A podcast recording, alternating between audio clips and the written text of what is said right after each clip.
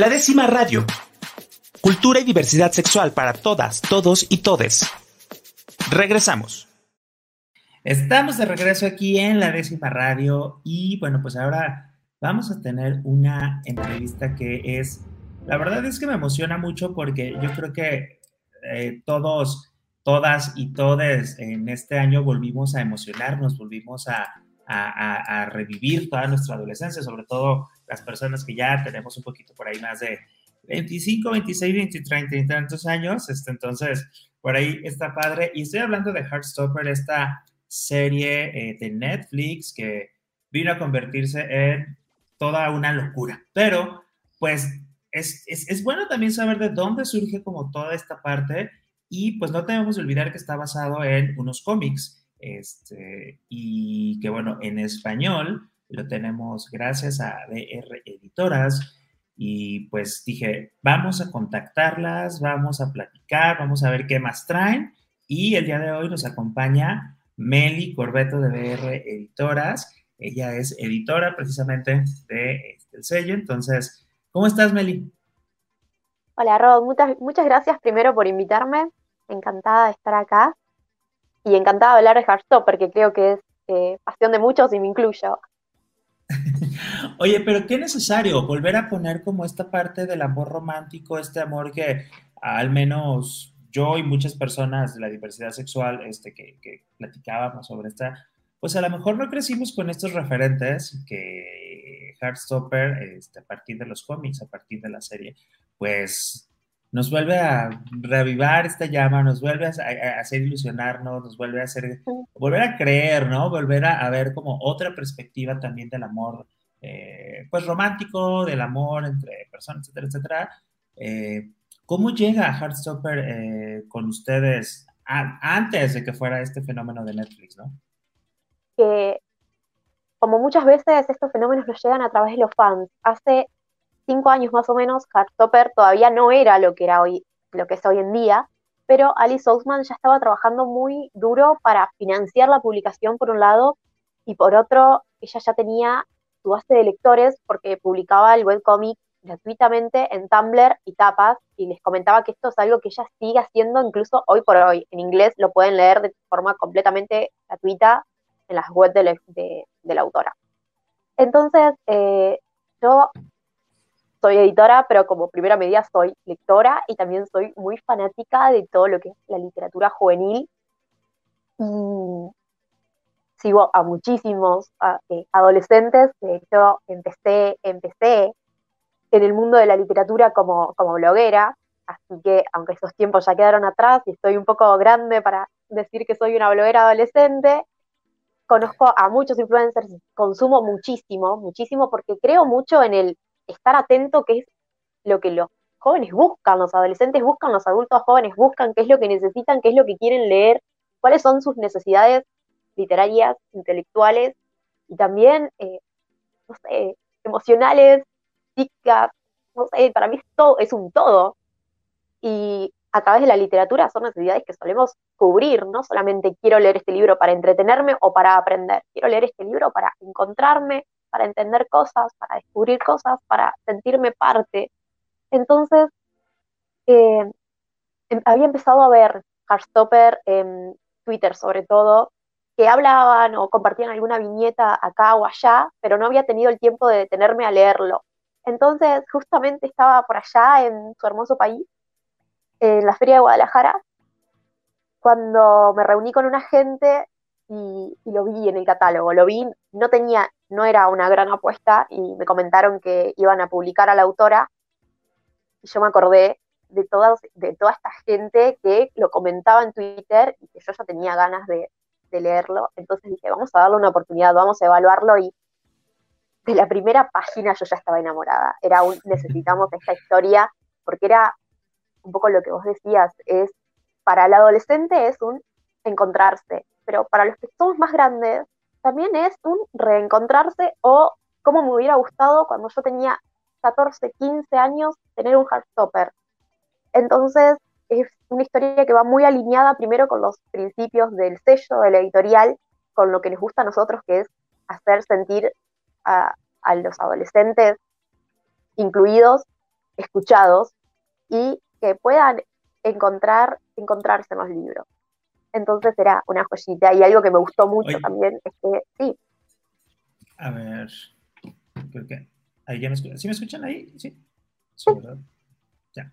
Eh, bueno, pues también aquí algo que es como muy importante es que son experiencias totalmente diferentes, porque la gente que nos puede estar escuchando, nos puede estar viendo, puede decir, ay, pues ya lo estoy viendo en Netflix, en Netflix ¿no?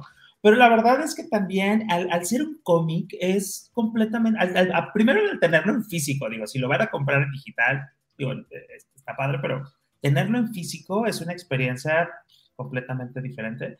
Y, eh, y, y, entonces sí les diría, dense la oportunidad, porque así es, es como vivir la misma historia con las mismas emociones, pero con muchas, digo, con muchas otras eh, cualidades en este aspecto. Digo, y aparte que acá pueden ver cómo qué va a pasar en las siguientes, en las siguientes temporadas. Eso es muy importante.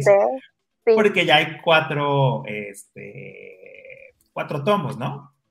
Tenemos cuatro tomos ya publicados. Estamos esperando el último para el año que viene, vamos a cruzar los dedos. Y también eh, en México va a estar saliendo dentro de muy poquito Nicky Charlie, que es una novela corta eh, que continúa la historia de Heartstopper, en donde queda el cuarto tomo un poquitito más adelante.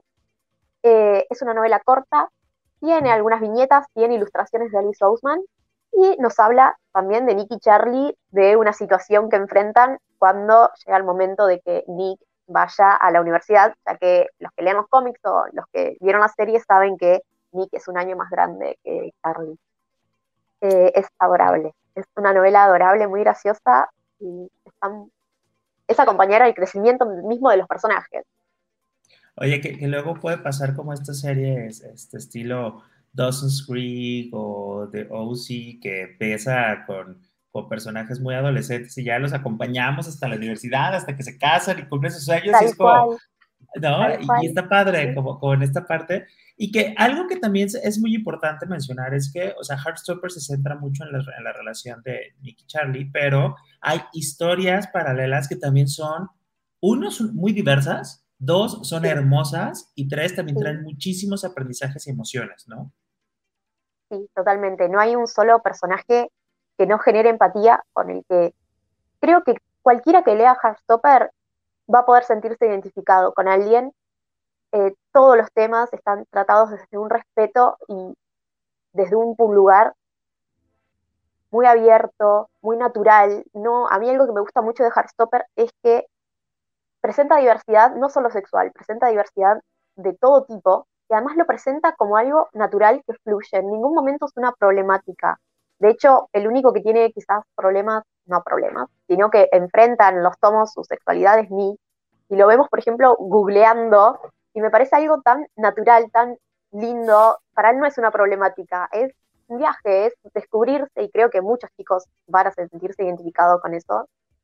Y además, el hecho de que lo busquen en el Google, es lo que hacemos todos, todo el tiempo en, este, en el siglo XXI. Me muero de amor y creo que no es el primero ni, ni es el último que hace algo así.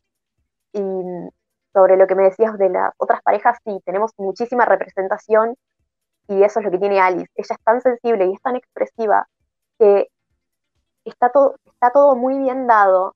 Las, tenemos otras dos parejas protagonistas que son Tara y Darcy, que es una, pareja, una pareja sáfica, eh, Tara es como la chica perfecta del colegio, la súper linda, popular. Darcy es, este, no, sé cómo dirían allá en México. Acá en, Argentina decimos es un tiro al aire, es alocada.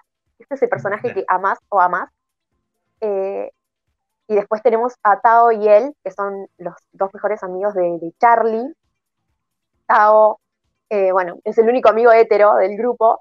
Y tenemos a él, que es una chica trans, está también muy bien representada y en la serie también, en la serie eh, las tres parejas me, encantan, los actores están muy bien elegidos, pero Tao y él tienen un lugar especial en mi corazón, creo que lo hicieron maravillosamente. Sí, creo, que, o sea, creo que abona todo mucho como a recrear esta ilusión y que después de, la verdad, yo después de ver la serie corrí a, ver los libros y la verdad es que a pesar de que sí es muy bonita la serie, sí te da otra información, sí ves otros aspectos, sí, lo vas llevando como más a tu ritmo. eh, vas recreando como estas escenas. Digo, la verdad es que también la serie retoma muchos cuadros o muchas este, como, este, composiciones de las ilustraciones de Alice, entonces, pum, te, remite inmediatamente y creo que es más bonito, más, más fácil darle seguimiento con los siguientes, con, los, con qué sigue con la historia, ¿no? Sí, sí, igual también te produce eh, curiosidad porque es lo que vos decís, está, lograron trasladar el lenguaje escrito de la novela gráfica al audiovisual de la forma en la que lo hicieron tan fiel, me parece una maravilla, es algo muy difícil de lograr y que funcione, porque se puede intentar, pero que funcione, fluye muy bien en la serie. Los primeros episodios que están basados en el primer tomo, y parece calcado, es lo que vos decís, podés ir comparando el libro con, con la serie los siguientes están basados en el tomo número 2, y ahí sí hay cierto despegue con, los libros, pero también escribió Alice Oldman y se nota mucho su toque, se nota mucho el trabajo de los personajes y de las situaciones son muy Oldman, no es que es algo inventado o algo que como fan digas, arruinaron esto para mí, no, no existe. O me cambiaron completamente todo, ¿no? Sí, lo que genera curiosidad es porque adelantaron algunas cosas del, del tercer tomo, pasa? Y eso sí lo cambiaron. Entonces también generaron esta expectativa de qué va a pasar ahora en el tercero con esto, porque lo cambiaron. Entonces creo que los que somos fans de la historia, que debemos saber cómo sigue la serie, también es una buena jugada, ¿no? Porque conoces la historia, pero te genera curiosidad de cómo, cómo sigue. Exacto. Sí, porque luego dirías, bueno, ya, ya, ya lo vi, ya sé dónde va, pero bueno, también mantenernos ahí, ¿no? Eh, Meli, ¿dónde pueden conseguir estos libros? ¿En qué formatos? Este, para la gente que nos está escuchando, viendo aquí en, la décima radio, ahorita, en cuanto se acabe el programa mañana, porque ahorita ya es un poco noche en México, este, corran a ver dónde. La verdad es que eh, físicamente la, la impresión también es muy bonita la, la, la, impresión, la, pasta, como toda la parte de, los libros, es muy bonita. Entonces, también vale la pena, si lo quieren ver como un libro, como un arte objeto, el libro tal cual también es muy válido y, les va a gustar mucho. Se puede coleccionar. Eh, eso, el tema del arte, sí, lo mantuvimos, mantuvimos todo tal cual lo hace Alice, porque su arte es muy simple, pero también muy expresivo y lo dice todo. Entonces se respetó mucho eso y es lindo tenerlo. Yo toda edición de Heartstopper que hay la tengo, eh, las que hacemos nosotros y las que salen en inglés también, porque es muy lindo crear la colección y las pueden conseguir en todas las grandes superficies y librerías del país. Tenemos, bueno, la edición, la edición original con la ilustración de Alice en portada. También ahora salió hace poquito una, edición con la tapa de Netflix, mm, el fenómeno fue tal que creo que todos nos encariñamos con los actores como si fueran, pasaron de ser completos desconocidos a tener millones de seguidores en unos días, creo que ni ellos pueden creer lo que está pasando, y necesitábamos, nos estaban pidiendo mucho tener a, ya ni siquiera a Nicky Charlie, sino a Joe y a Kit en, en tapa. Entonces hicimos una edición paralela para no sacar de circulación la original porque es hermosa y creo que muchas van a querer tenerla eh, con, la tapa de Netflix también. Y lo consiguen sí, en todas las librerías más conocidas del país. Y también en grandes superficies, en centros comerciales. Están todas. Ok. Oye, pues, pues qué padre. Y pues la verdad que vayan para que puedan conseguirlo. Y de manera rápida, ¿qué otros títulos, qué otras este, publicaciones tienen con temática? Digo, si ya nos, este, nos picamos con Heartstopper y nos gusta todo lo que tenemos de, de VR, este, ¿qué otros títulos nos podrías recomendar para, digo, no los vamos a acabar rapidísimo, pero ¿qué otros libros podemos también encontrar con ustedes? Bueno, es como una de las, de las variantes más fuertes de VR ya, el tema de incluir libros con todo tipo de diversidad, así que tenemos un catálogo bastante fuerte en el tema. Algunos de los favoritos acabamos de lanzar uno que a mí me encanta, que se llama Tinte Maro y la magia de los corazones rotos. Cuando vean el arte de tapa van a decirme si este libro. Ese tiene un toque de fantasía porque parodia las historias de elegidos como Harry Potter, pero son estos dos enemigos que viven en una escuela mágica abajo de un glaciar, se detestan hasta que pasa algo, le rompen el corazón a los dos. Em, entonces se unen para vengarse, pero con lo que no cuentan es que van a tener que hacer un trabajo práctico, escolar, lo más mundano del mundo, que incluye eh, un huevo mágico que tienen que criar, como en los colegios cuando te hacen cuidar un, huevo. Y este huevo, si ellos no se llevan bien, llora. Entonces los va a unir, los va a unir, es una comedia romántica desopilante. Yo siempre digo que me da una vibra Harry Potter, me da una vibra Harry Potter, una vibra Carry On, eh, pero parece una comedia, parece muy irreverente, pero en realidad es muy sentimental. Es fantástico, es una de mis novedades preferidas del, año. También para un poco más de representación, eh, de otro tipo de representación, digamos. A mí me gusta incluir, pensamos los libros, ponemos, pensamos en los libros que incluyan tanta representación en la sigla LGBT como sea posible. Entonces a veces miro y digo, tenemos demasiada gente. Queremos que incluya, que todo el mundo se sienta representado. Entonces, por ejemplo, tenemos The Lucky Ones, lo acabamos de, lanzar hace unos meses, que es la historia de esta superestrella del pop, que para nada está inspirada en Taylor Swift, para nada. no, no, eh, crean.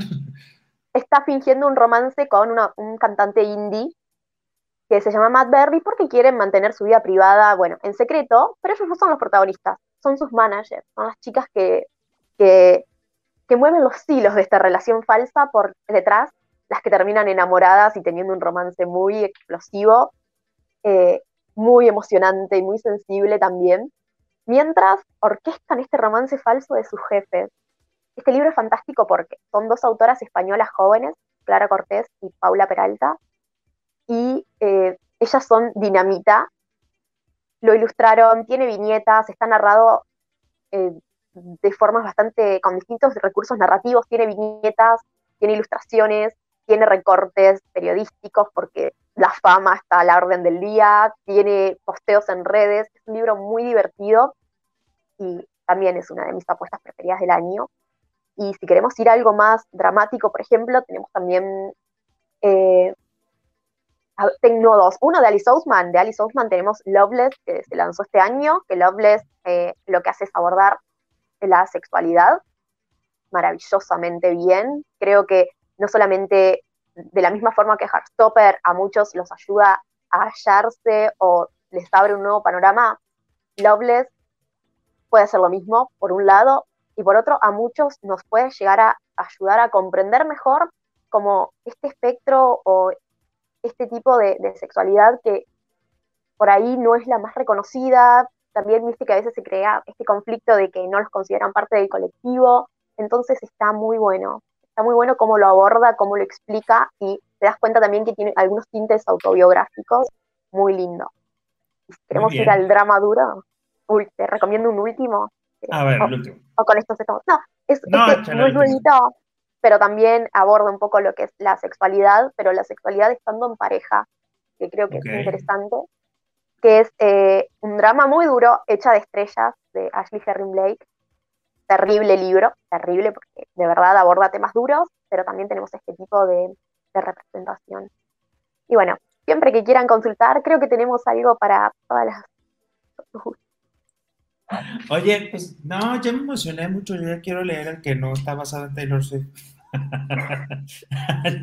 Oye, está pues, No, no, no, nada que ver, pero ese es el que, ya se más, más se me antojó. Este, oye, muchísimas gracias este, por estar el día de hoy aquí en la décima radio y a usted que nos está viendo, nos está escuchando, pues vaya a las redes sociales de, de BR Editoras para que vean como todos estos títulos en la página de internet o búsquenles en Amazon o en las tiendas eh, por ahí.